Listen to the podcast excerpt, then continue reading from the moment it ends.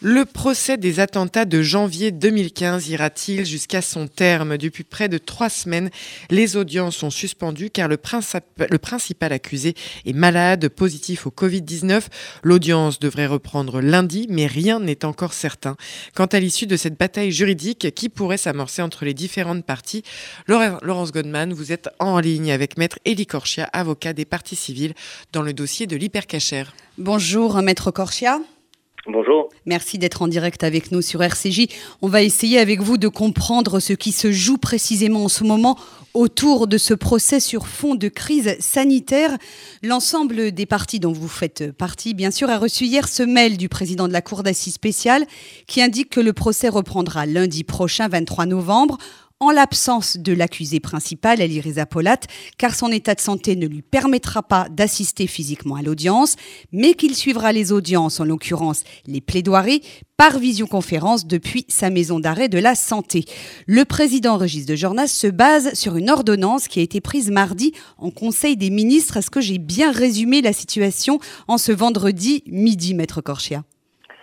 Oui, vous avez bien résumé la problématique hein, qui se pose euh, aujourd'hui. Euh, euh, du fait de, l'annonce qui nous a été faite euh, effectivement hier soir par le président de la Cour d'assises spécialement composée, qui nous a fait part de la reprise que nous espérions, que nous attendions, euh, certes pour le 23 novembre, pour lundi matin, euh, mais avec effectivement une donnée qui complique le problème, c'est que, le principal accusé, comme vous l'avez relevé, ils étaient trois hein, à être souffrants au départ.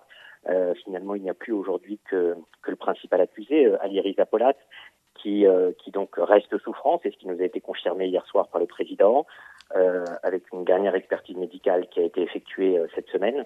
Et, donc le président nous a fait savoir que la Cour comptait reprendre effectivement le cours de ces débats qui ont été arrêtés au milieu des plaidoiries, puisque les premières plaidoiries allaient commencer, mais il restait des plaidoiries pour, pour Charlie Hebdo. Et puis évidemment avec mes confrères euh, qui intervenons pour la partie de l'attentat de l'Hypercachère, euh, la plaidoirie euh, pour l'Hypercachère, et aussi la plaidoirie de mes confrères entre les deux, la plaidoirie de mes confrères qui interviennent pour l'assassinat de Clarissa Jean-Philippe, la policière de, de, la porte de Montrouge.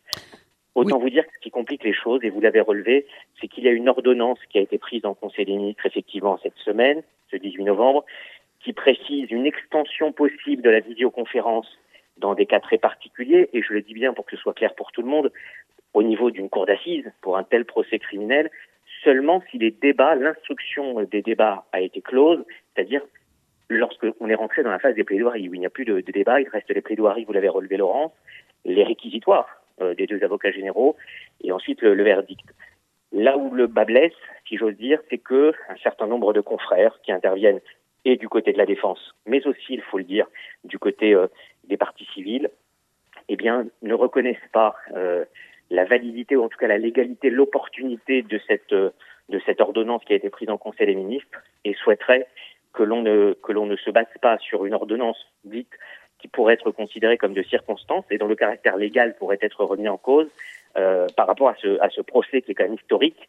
Et en ce qui me concerne, euh, la seule chose qui compte, évidemment, c'est de porter la voix des partis civils que je représente, notamment André Chamak et Zari Siboni, les deux ex-otages et caissières, mais aussi que soit garantie je dirais, la sécurité juridique de ce procès et du verdict à venir, et aussi quelque part qu'il ne soit pas entaché ni euh, dans sa dans son éthique, euh, mais aussi évidemment dans sa légalité, parce que vous comprenez bien que c'est tout l'enjeu qui est en train de se dérouler depuis 24 ou 48 heures, c'est la légalité de, de cette issue du procès que nous attendons tous, mais est-ce qu'il faut que ce soit à, à, un tel prix?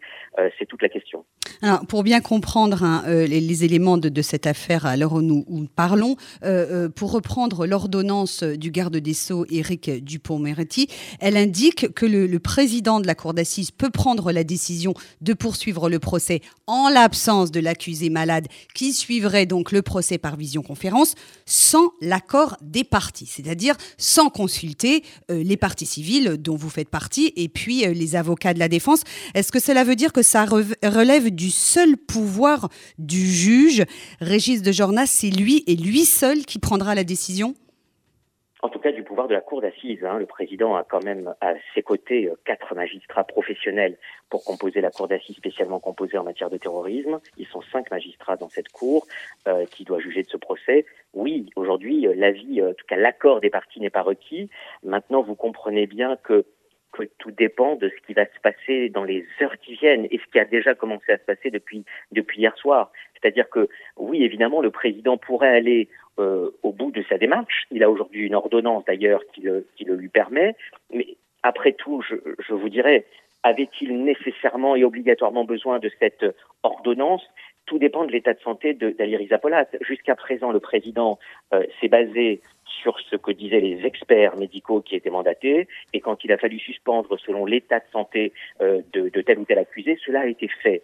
Le problème aujourd'hui, c'est que cette ordonnance intervient en cours de procès. C'est tout ce qui rend la situation difficile. Et l'opposition, disons-le clairement, de, de, de, de, nombreux confrères par rapport à cette situation-là, euh, c'est qu'une ordonnance est prise en cours de procès pour modifier l'état finalement d'un procès qui, euh, qui n'est pas terminé et en plus par rapport au principal accusé. Donc oui, la Cour d'assises peut aller au bout. Le problème qu'il va y avoir lundi matin, c'est qu'effectivement, euh, s'il y a une, comme c'est le cas et comme ce qui est en train de se passer, s'il y a effectivement euh, un grand nombre d'avocats qui s'opposent, cela peut poser une difficulté dans le cadre du procès.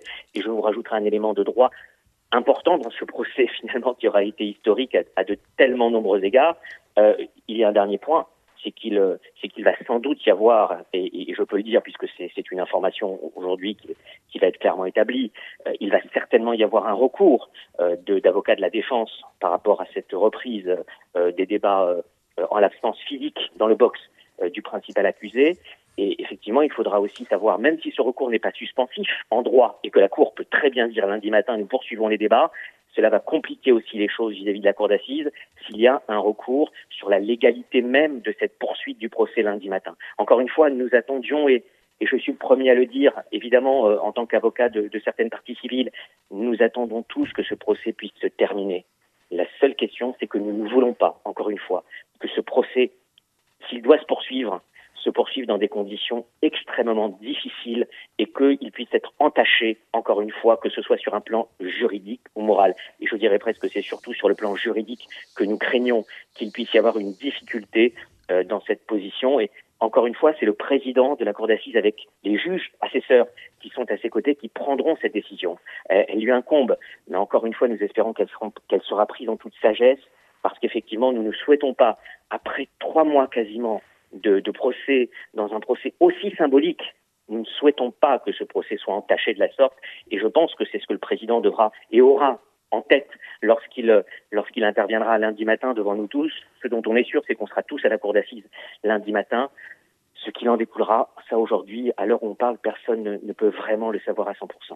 Est-ce que vous, Elie Corchia, avocat des parties civiles, hein, en l'occurrence ces deux jeunes caissières de l'hypercachère, vous estimez, ou vous aussi, que la poursuite du procès dans de telles conditions remettrait quelque part en cause les droits fondamentaux des accusés s'ils ne sont pas physiquement présents dans l'enceinte du tribunal?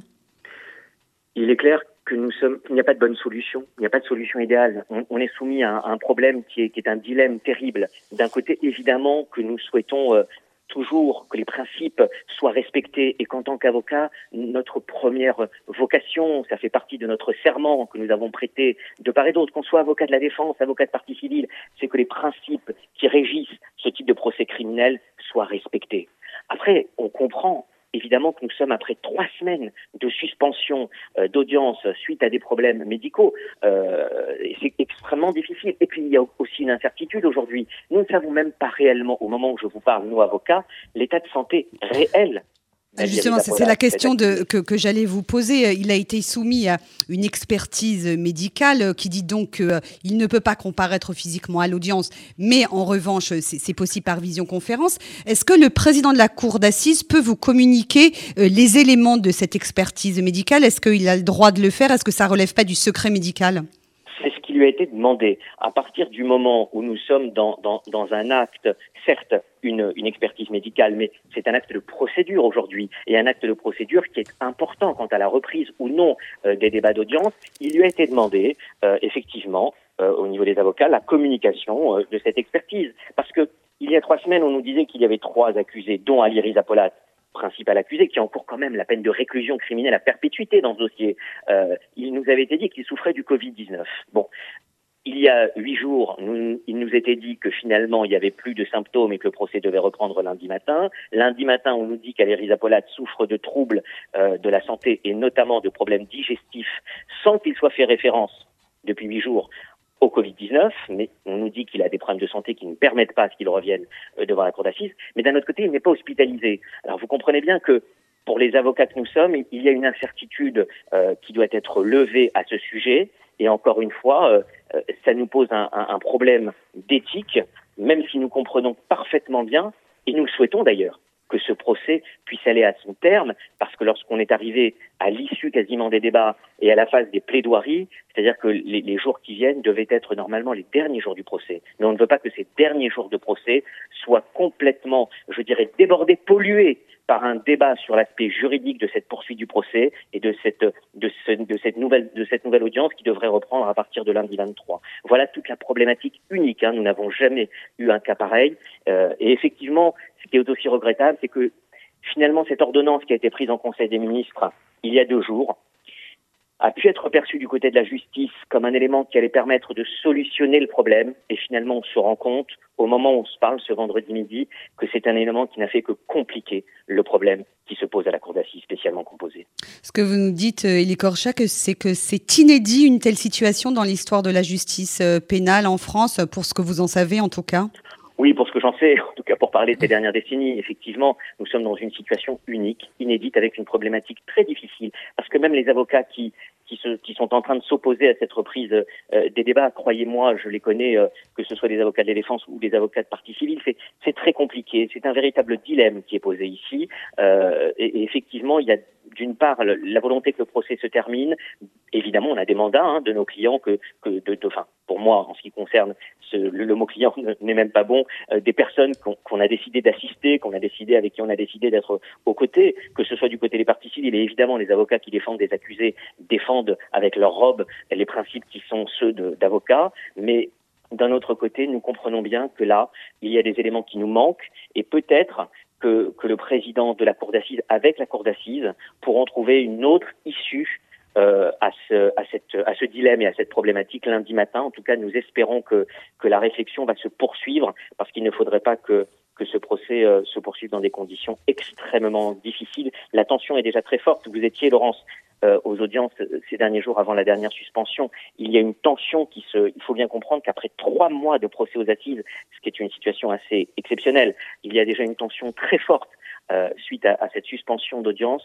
Euh, si en même temps il y a une, il y a une difficulté d'ordre d'ordre légal euh, sur sur la poursuite de ce procès dans ces conditions, hors la présence euh, dans la salle d'audience et dans le box des accusés du principal accusé, même avec un système de visioconférence, même avec une ordonnance qui a été prise de la sorte, je, je, je crains effectivement que, que, cela puisse entacher le procès. Et je pense que les avocats qui, comme moi, se soucient euh, effectivement de, de ce procès pour l'histoire euh, des victimes, les victimes, elles veulent qu'il y ait un procès dont la décision ne puisse être entachée par rien, qu'elle puisse être contestée, c'est une autre chose. Elle pourra éventuellement être contestée, mais, mais les parties civiles veulent que ce procès se termine effectivement dans la dignité comme il a commencé, et effectivement c'est là le risque qu'il y a aujourd'hui.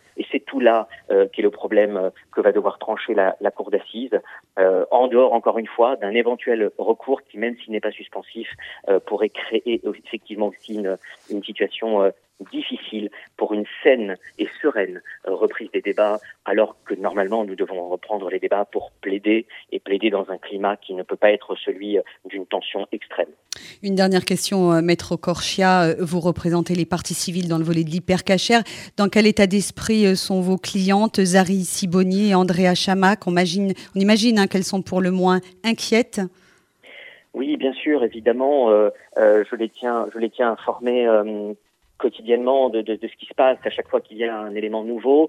Je ne vous cache pas que même psychologiquement, même si au moment où nous nous parlons, elles sont elles, sont toutes les deux à, Jérusalem et, et Zari était repartie en Israël. Heureusement pour elle d'ailleurs, parce que sinon elle aurait dû subir à la fois ce confinement ici en France, mais aussi cette suspension d'audience depuis trois semaines. Euh, donc heureusement, elles sont actuellement à Jérusalem, mais psychologiquement comme les autres victimes, comme les autres parties civiles, comme les autres familles, euh, évidemment, qui sont qui suivent ce procès, que ce soit ici ou en dehors de la salle d'audience, il, il, y a cette voilà, il y a cette volonté des parties civiles de voir ce procès terminé, mais reconnaissons-le aussi. Imaginons euh, euh, aujourd'hui au, niveau de, de, certains accusés, il ne faut pas croire que tous les avocats de la défense euh, souhaitent unanimement non plus euh, reprendre le procès euh, lundi matin dans ces conditions. il y a aussi des, il y a des avocats qui, qui n'ont pas envie de reprendre dans ces conditions pour les raisons que je vous ai expliquées tout à l'heure, mais il y a aussi des avocats de la défense, à n'en pas douter, qui, qui, souhaiteraient aussi pouvoir terminer plaider et finir ce dossier dans l'intérêt du mandat qu'ils ont reçu de, leurs clients. Et je pense que certains, que certains accusés euh, aujourd'hui, je le sais d'ailleurs, certains accusés euh, aujourd'hui euh, souhaiteraient que ce procès puisse se poursuivre. Donc, vous voyez, on est dans une situation qui n'est pas uniforme.